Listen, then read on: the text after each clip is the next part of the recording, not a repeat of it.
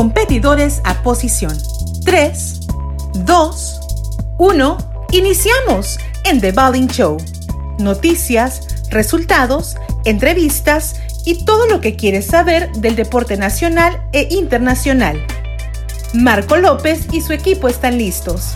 ¡Comenzamos!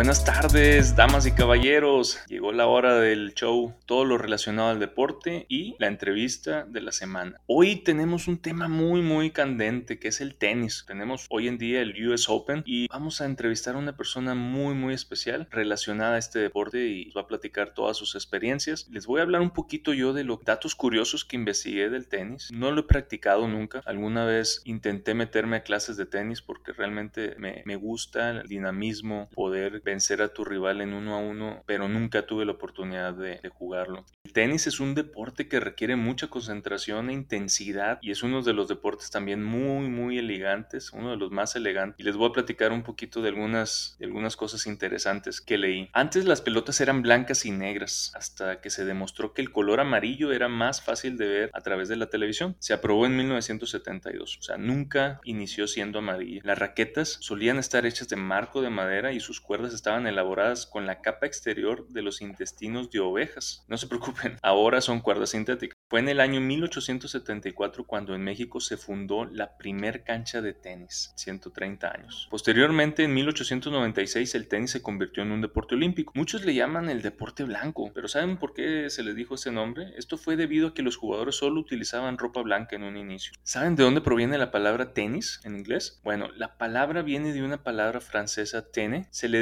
designó esa palabra ya que cuando los jugadores lanzaban la pelota decían tene, que significa ahí va, toma, ahí va el partido más corto en la historia del tenis duró 23 minutos, rapidito. El partido más largo ocurrió en Wimbledon en 2010, hace 10 años, y en el cual se enfrentaban el estadounidense John Isner y el francés Nicolas Mahut. En total duró 11 horas, señores. 5 minutos 23 segundos y se disputaron 183 juegos. El ganador fue John Isner. El campeonato de Wimbledon es el más antiguo y quizá el más prestigiado en la actualidad. Otros campeonatos muy importantes a nivel mundial, ya los conocen algunos de ustedes, el Abierto de Australia, el Roland Garros de Francia, el Abierto de Estados Unidos, el US Open, el Abierto Mexicano de Telcel, uno de los más importantes de Latinoamérica. Y como les comento, estamos en pleno Abierto de Estados Unidos. Sabemos la situación que pasó con Djokovic. Pues quisimos dedicarle un poco a este deporte esta semana en el que hay tanta información que pudiéramos dedicarle, pero nada más tenemos 45 minutos. Y hoy en día tenemos a una persona que fue competidora del tenis en Estados Unidos a un nivel muy muy alto. Ella es Mari Carmen Martínez Newman. Les voy a platicar un poquito de ella antes de, recibirla. Empezó con este sueño a los 5 años, logró en Texas, ustedes saben que la USTA eh, tiene tres categorías, ella compitió en la más alta, Super Champs, jugó torneos en todo el estado llegando hasta finalistas en varios de ellos, jugó, jugó la clasificatoria del Orange Bowl International Tournament, también jugó otros torneos en Miami, Florida, estuvo entrenando en la Academia Ever, la Academia Chris Ever, en Boca Ratón, Florida, en dos ocasiones, ha tenido la oportunidad de entrenar y jugar en Marbella, España, jugó en el equipo de high school de St. Agnes Academy en Houston. Fueron campeones estatales cuatro veces. Después de una lesión en el codo, Mari Carmen se retira de la categoría de Super Champs y le da la oportunidad de jugar en college tennis. Actualmente ella sigue jugando, es su pasión y de manera recreativa en algunas ligas 5.0. Bienvenida Mari Carmen a este tu programa. ¿Cómo estás? Muchas gracias por tenerme aquí, estoy muy contenta. Qué bueno, qué bueno. Vamos a empezar con esta entrevista. Nos da mucho gusto tenerte aquí y eres la primera mujer deportista que entrevistamos ¿eh? Muchas gracias, qué emoción. A darle de lleno a la entrevista porque la, gente quiere conocerte y al final tú nos platicas de tus proyectos que traes en puerta. Sí, claro. Bueno, Mari Carmen, ¿cómo iniciaste en el tenis? Es decir, ¿quiénes indujeron a los cinco años? Obviamente tus padres, pero ¿quiénes fueron tus primeros ídolos? ¿Practicaste algún otro deporte de niña aparte del tenis? Tengo 23 años, yo nací en México y bueno, toda mi vida he radicado en Estados Unidos. Cuando tenía cinco años, mis papás me introdujeron al tenis en México 5 y a los 8 mi familia y yo nos mudamos a Estados Unidos y ahí fue cuando empecé a jugar en una manera más formal, más constante y pues haciéndolo divertido y pues toda mi familia nos empezamos a involucrar más. Comencé a los 11 años a competir en el USTA, eh, donde llegué a jugar muchos torneos en el estado de Texas y eh, llegué a competir en la categoría más alta y pues siempre desde chiquita pues mis ídolos siempre han sido Sharapova, de Serena Williams y Ivanovic y pues yo crecí viéndolas, estudiando cómo jugaban, cómo se levantaban mentalmente en los partidos y también me gustaba saber mucho de, de sus historias, de dónde venían, especialmente como Sharapova que salió de Rusia dejando todo atrás para poder seguir su sueño en Florida o bueno, por ejemplo Ivanovic que entrenaba en una alberca abandonada en Serbia para evitar los bombardeos de la guerra. Pues no sé, ahí fue cuando realmente, pues cuando empecé a tomar el tenis más formal. Yo la verdad no practiqué otros deportes cuando era chiquita. Siempre el tenis fue el deporte al que me dediqué. Eh, llegué a jugar un poco de básquet y bailaba de chiquita, pero tenis siempre fue mi pasión, siempre me encantó. Y pues yo crecí literal en las canchas, jugaba fácil cinco horas al día, cinco veces a la semana. ¿Tus papás jugaban y ustedes, tú y tu hermano, los veían? Mis papás me fomentaron mucho el tenis cuando era chiquita. Pues empecé como que fue un deporte que al como que me inscribieron mis papás a un curso de verano y pues ahí fue de algo divertido de ahí no te moviste y seguiste jugando. Sí, y seguí jugando y pues entrenaba más tiempo. Ya mis entrenamientos eran de cinco horas al día, cinco veces a la semana, con fitness y mental conditioning. ¿Y las fiestas, Mari Carmen, y las amigas, fue un sacrificio de disciplina? ¿Dejabas de, de hacer esas cosas? Eh, pues sí, eh, al principio sí era fácil equilibrar todo, pero sin embargo conforme fui creciendo tuve que hacer muchos sacrificios y pues tenía que balancear la escuela, mi vida social y el tiempo con mi familia. Pero pues la verdad yo siempre estuve muy enfocada en mis estudios y en el tenis y pues sí, obvio quería salir con mis amigas y pues muchas veces no podía ir a fiestas porque tenía torneos o porque me tenía que levantar temprano. Siempre estuve muy enfocada en mí y en lo que yo quería lograr y pues sabía que no me iba a perder una salida porque iban a haber más y gracias a esto me formé con una buena disciplina porque en cambio en el tenis yo estaba entrenando horas para ese torneo que tenía al mes entonces pues mis metas y mis entrenamientos tenían una intención y un propósito y eso me daba una dirección para llegar a donde quería llegar y pues cumplir lo que quería lograr y el tenis siempre me ha llevado a tener retos y aprendizajes donde he crecido y poder expandir mis conocimientos. Cuando llegaste ya a los altos niveles de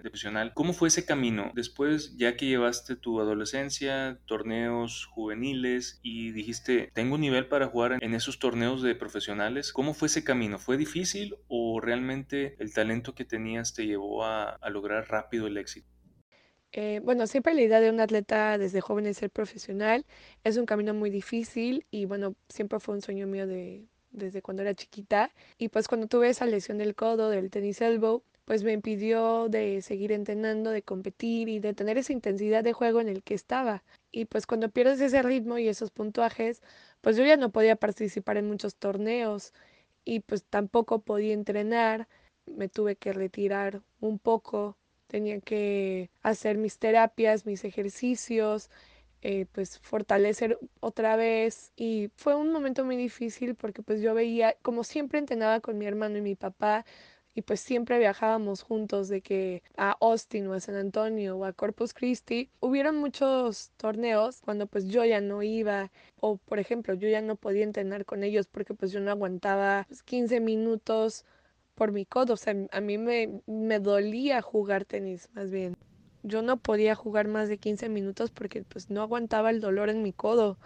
O sea, sí fue muy difícil. Llegó, o sea, bueno, llegó a tal grado que no podía a veces hasta escribir en clase, no podía creer los ensayos que nos dejaban porque pues no, no, no aguantaba del dolor, o sea, me dolía mucho. Pero, pero bueno, y también pues sí fue frustrante ver a mi hermano, pues cuando él ya empezaba a jugar torneos nacionales, internacionales, que también se iba a entrenar a España o, tenía otras oportunidades, pues yo también decía, ay, pues yo también quiero. Pero bueno, pues al final pues nunca me dejé caer, siempre tuve esa mentalidad que siempre iba a regresar y siempre iba a regresar y pues esto no era un fin para mí. Y si regresaba, pues quizás no iba a ser profesional, pero iba a ser amateur, o sea, iba a tener mi deporte y mis estudios. Muy importante mencionar eso, el deporte te formó. Muchos jóvenes a veces piensan que, que, no es importante hacer deporte y creo yo que los aleja primero de temas conflictivos como las drogas, el alcohol, otras cosas que pudieran afectar su crecimiento y creo yo que es importante lo que mencionas. Si pudieras regresar al inicio de tu carrera, ¿harías algo diferente? Imagínate, tú pudieras regresar en el tiempo, ¿qué consejo le darías a, a Mari Carmen joven si ahorita regresaras? Digo, sigues estando joven, pero...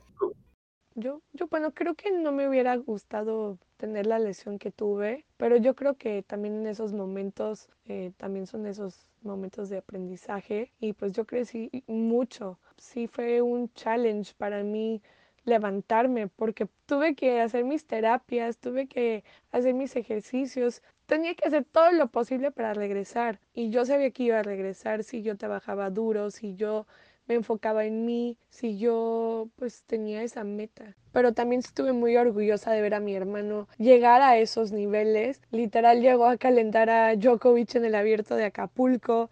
Y bueno, yo como hermana, bueno, mi sueño pues quizá no se cumplió, pero pues yo estaba súper orgulloso de, orgullosa de ver a mi hermano, o sea, cumplir sus sueños. Al final es eso. Quizá no llegué a ser pro, pero yo llegué a un nivel muy padre la verdad no me arrepiento, pues me haya lesionado el codo. También logré muchas cosas, hice muchas amistades, viajé, crecí.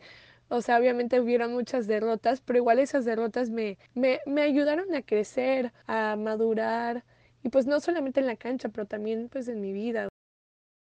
¿Crees tú que si te hubieras quedado en México hubieras tenido el mismo nivel? ¿O realmente el nivel? Porque lo he platicado con mucha gente. El nivel en Estados Unidos, el mindset que tienen para llevar desde, desde que están en secundaria, primaria, hasta high school y college, en el deporte creo que son los líderes en el mundo. Creo que China también ya, ya viene bien fuerte y algunos países asiáticos y europeos. Pero en cuestión de formación y de, y de organización en el deporte, Estados Unidos, mi respeto. ¿Crees tú que haya sido mucha diferencia el estar allá? La verdad, en todos los aspectos sí. Eh, yo creo que aquí ese enfoque de tener como el deporte y los estudios balanceado fue algo que aquí me, me ayudó a llegar muy lejos. Yo como digo, siempre estuve muy enfocada en mis estudios, este, mi familia siempre me apoyó. Igual en México, mi familia siempre me hubiera estado apoyando y pues también hubiera tenido el deporte, pero sí siento que sí hubiera sido muy diferente más distracciones o, más fiestas acá en México. Sí,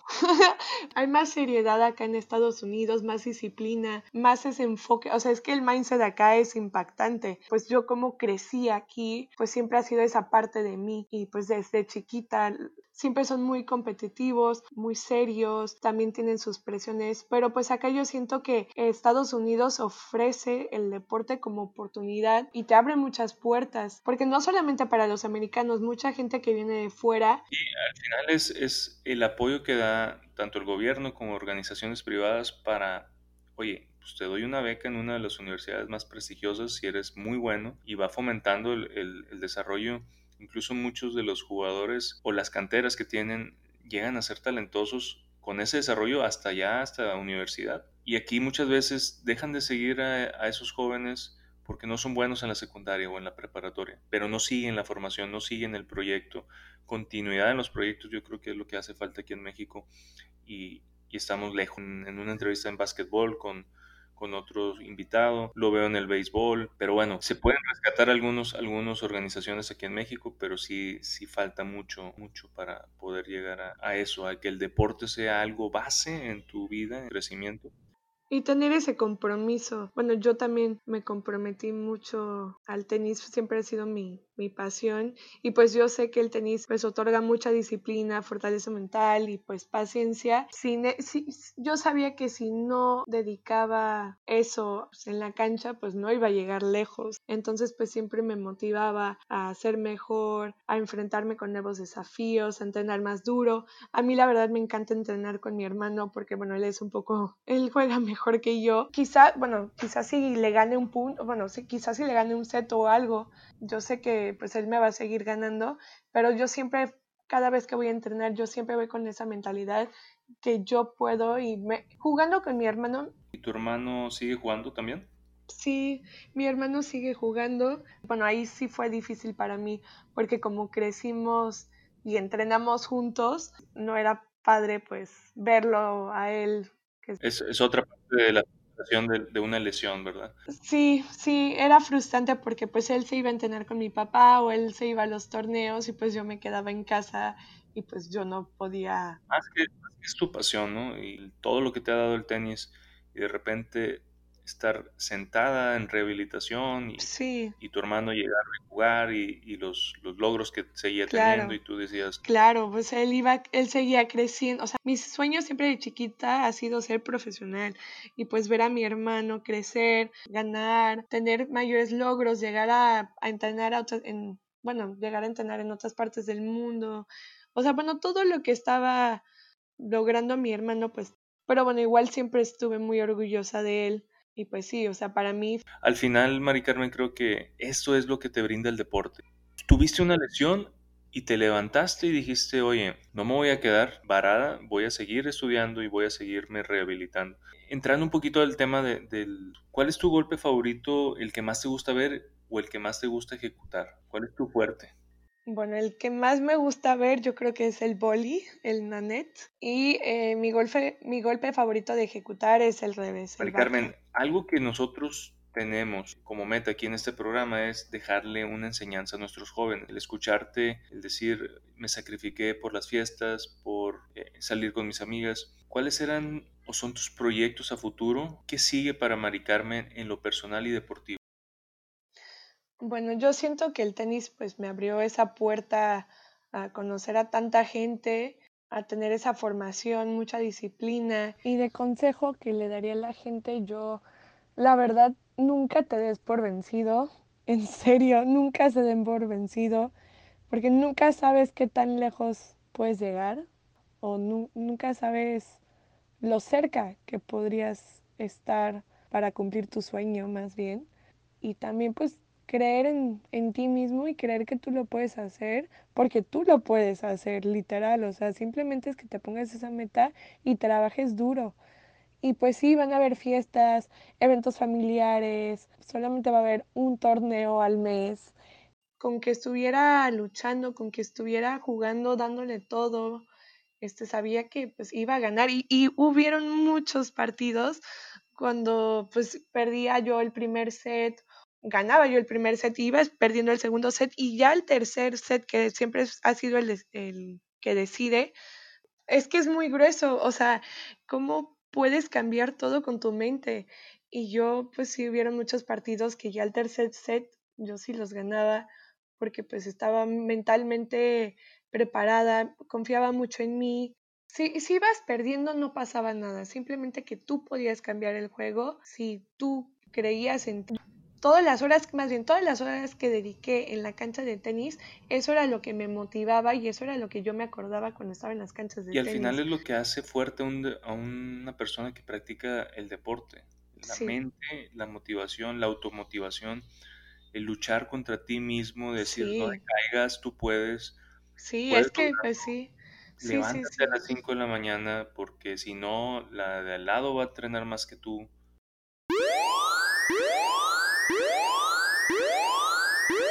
Llegó la hora de las preguntas candentes, en el cual tienes que responder, Mari Carmen, tu favorita, ¿ok? Vamos a darle. ¿Arcilla o pasto? Uf, arcilla. ¿Serena Williams o Steffi Graf? Eh, Williams. Ahí va una muy difícil. ¿Reggaetón o banda sinaloense? No, reggaetón. Eres de las nuevas. sí. ¿Djokovic o Federer? Hijo. Uy, ese está buenísimo. Ay, eh, wow. Yo creo que Djokovic. ¿Mónica Celes o Martina Navratilova? Mónica Celes. ¿Te tocó verla? Eh, no, no, la verdad no. Pero bueno, me encanta su historia y yo creo que... Para mí es de las sí. mejores que ha habido. No, no, la pongo en el número uno, pero sí. ella, ella cambió el tenis sí. de esa manera, de la fortaleza de una mujer para jugar ya después vino, vinieron las hermanas Williams y ya sabemos la historia. Pero Mónica Celes fue de las primeras que era, era sí. guerrida, era, era muy, muy divertida verla. Sí. Oye, ¿tu golpe favorito, saque as o un revés? revés. ¿Netflix o Amazon Prime? Netflix. Está muy aburrido, ¿no? Ya, está recuperando Amazon Prime ahí, yo creo que terreno, pero ya Netflix tiene que meter algo bueno. ¿Roland Garros o US Open? US Open. Full. ¿Venus Williams o Chris Evert? Ah, wow. Em, yo creo que Venus Williams. esta pareja esa.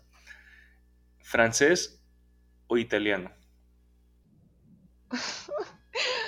Hijo, yo creo que ahorita me está empezando a gustar un poco más el italiano. ¿Es más difícil aprenderlo?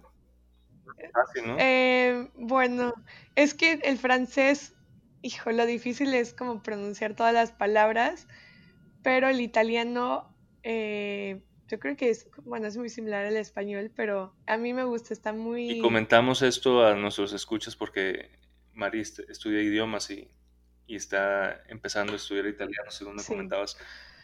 Bueno, hablo cuatro idiomas. Qué feo. Y esto ha sido gracias al tenis, porque siempre, siempre jugaba con niñas rusas, italianas, japonesas, de todas partes del mundo. Y pues, ¿cómo te comunicas en la cancha a los 10 años? Yo a los 10 años casi casi estaba, pues, estaba aprendiendo inglés. Y pues era padre porque con pocas palabras que yo sabía en, bueno, no sé, en italiano o en francés, pues ahí pues te podías comunicar. Y, y yo creo que eso, esa, esa convivencia con el tenis pues me llegó a conocer muchas culturas, muchos idiomas y pues padre, a mí, bueno, a mí me encantaba y yo creo que el, esto, eso ha sido una parte que el tenis a mí me ha dejado. Que esto es una enseñanza para todas las niñas que nos escuchan y que vean que que es otro caso de éxito de deporte. Hay tantos deportistas que, que, logran sus objetivos en base al deporte y qué bueno que, lo mencionas. Oye, para finalizar. Y, y, te puedo decir una cosa más ahorita que dijiste de las niñas. Regresando cuando te decía que, bueno, cuando entrenaba con mi hermano, sabiendo que mi hermano era más, juega más fuerte, juega más, para mí siempre ha sido un challenge jugar con mi hermano porque siempre me, me exige más en la cancha, a pues pelear, a, jugar, a jugar y darle con todo. Y eso te ayudaba a ti a ser mejor, obviamente, porque entrenabas con, personas más fuertes, en el sentido de los, de los jóvenes niños, y a lo mejor tus contrincantes entrenaban con niñas, que, que a lo mejor te exigía más a ti que, que a ellas. Por último, traes algunos proyectos, me platicabas eh, fuera del programa, que en un futuro fomentar mediante academias de bajo costo, el deporte allá en Houston o en dónde? Este, bueno, pues sí, eh, relacionado al tenis, tenemos una representación de turf de pastos sintéticos españoles eh, para uso deportivo o decorativo y pues se llama Real Turf y tenemos esa representación, representación en México y eh, tenemos un proyecto de mediano plazo de poder crear algunas academias de bajo costo y fomentar pues el deporte pues al final no solamente el tenis, sino el foot o el paddle y pues a mí me encantaría en México y pues aquí en Houston también. Oye, pues ojalá se, se dé esos proyectos y, y que puedan ayudar a, a, tener más, más fomento en el, en el deporte allá en México y, y, nos platicas después, nos mandas información para nosotros poder promocionarlo y, claro. y que sea algo de ayuda para, para la comunidad mexicana. Por último, agradecerte el tiempo que estuviste. Sé que tienes mucho, mucho que hacer, muchas actividades que, que, ahorita con el tema de tu escuela. ¿Estás estudiando? ¿Qué estás estudiando? Eh, bueno, justo me acabo de graduar y bueno, gracias al tenis.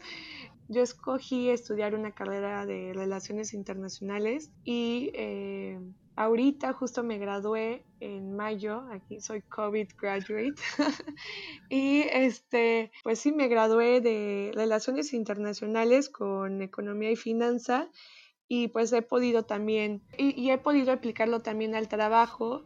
Eh, por ejemplo, ahorita he estado en Washington, me he ido a Madrid y bueno, también tuve la oportunidad de trabajar en una embajada y pues lo padre es que pues yo tenía mucho en común con los diplomáticos, tenía mucho en común con un diplomático que era, bueno, mi, mi supervisor, porque también jugaba tenis.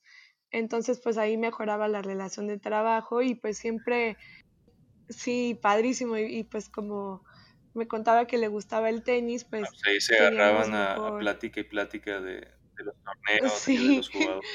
Sí, porque bueno, justo el año pasado pues fue cuando estaba Wimbledon, entonces pues ahí padrísimo, platicábamos de Wimbledon y bueno, también platicábamos del trabajo, pero pues también estuvo muy padre porque eh, pues hubo esa relación. No me quiero despedir, eh, Mari, sin antes preguntarte, ¿crees que fue justo el castigo a, a Djokovic? ¿Sí o no? ¿Y por qué? Te van a escuchar eh, pues, todos y vas a ya. Eh, bueno, pues las reglas son las reglas y pues yo creo que tenía que ser justo y pues corrió con mala suerte Djokovic. ¿Pero crees que fue interpretación del, del, juez o realmente la regla dice eso? Digo, para todos los que nos escuchan. Sí. Yo la leí, pero... Bueno, realmente, realmente la regla dice eso. El punto, si estás jugando un punto y sin querer vuelas la bola, y sin querer le pegas a alguien, pues no pasa nada.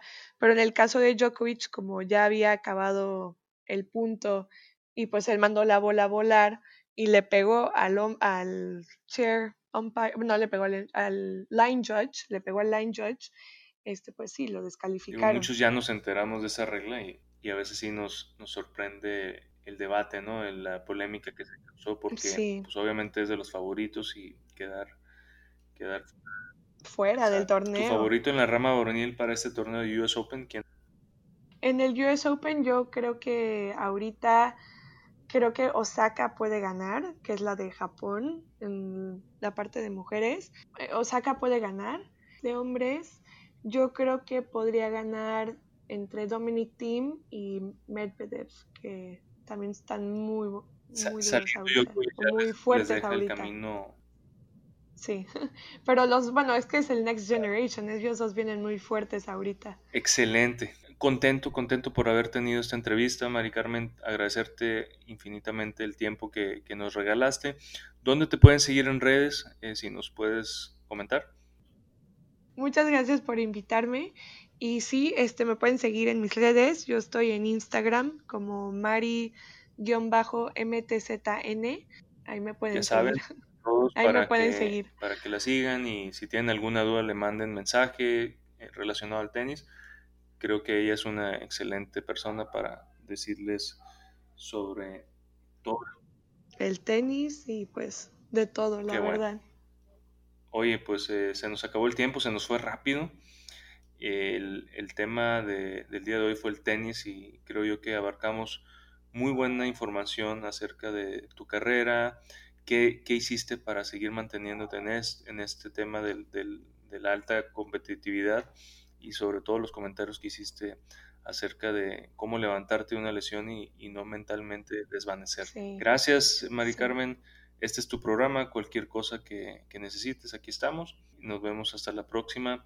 A todos ustedes que nos escuchan, ya tenemos escuchas en, en Uruguay, Chile, Argentina, Panamá, Costa Rica, creo yo que esto va, va muy bien y agradecerles a todos porque la recomendación de Viva Voz es la mejor. Estamos muy contentos, motivados, vienen temas muy interesantes en los próximos episodios, temas también que vamos a estar sacando intercalados con los temas calientes en la actualidad, las finales de la NBA, el béisbol, ahí vienen los playoffs y muchos, muchos temas que estamos por, por ofrecerles. No me despido sin antes decirles gracias y nos vemos hasta la próxima. Chao. Sonado la campana. Esta emisión de The Bowling Show ha llegado a su fin. Pero no aflojes el ritmo. La semana entrante estaremos listos para otro round. Hasta la próxima. Dale like a nuestras redes sociales. Encuéntranos en Facebook e Instagram como The Bowling Show. métele un gol al aburrimiento. Síguenos en Twitter, arroba Show.